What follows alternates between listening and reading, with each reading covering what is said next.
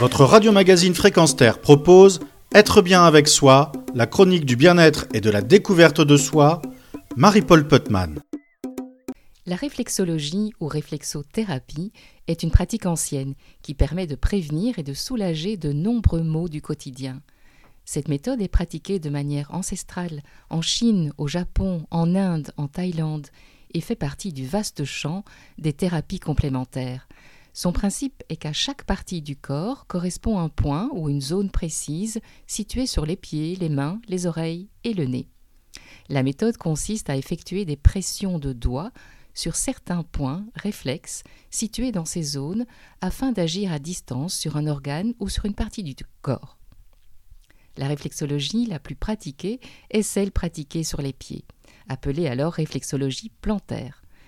Et, détail qui a son importance, il y a 5000 terminaisons nerveuses dans le pied.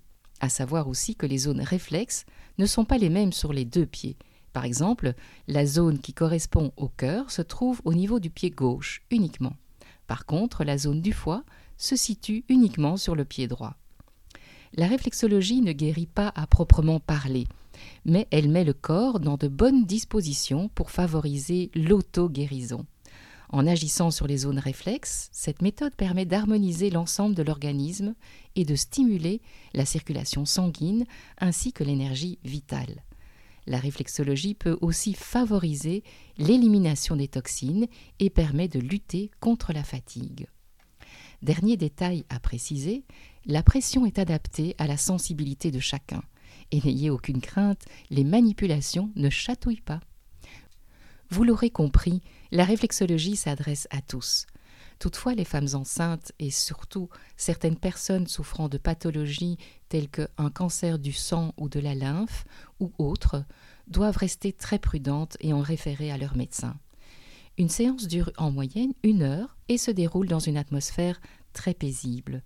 Cela commence généralement par un examen des pieds, c'est-à-dire une observation minutieuse, puis un moment de relaxation qui se poursuit alors par le traitement complet des deux pieds en passant en revue les différents systèmes du corps. Le soin se terminera également par un moment de relaxation. Comme cette méthode permet une profonde relaxation, il n'est pas rare que la personne s'endorme un moment. Soyez donc prudent et prévoyez un moment pour revenir sur Terre.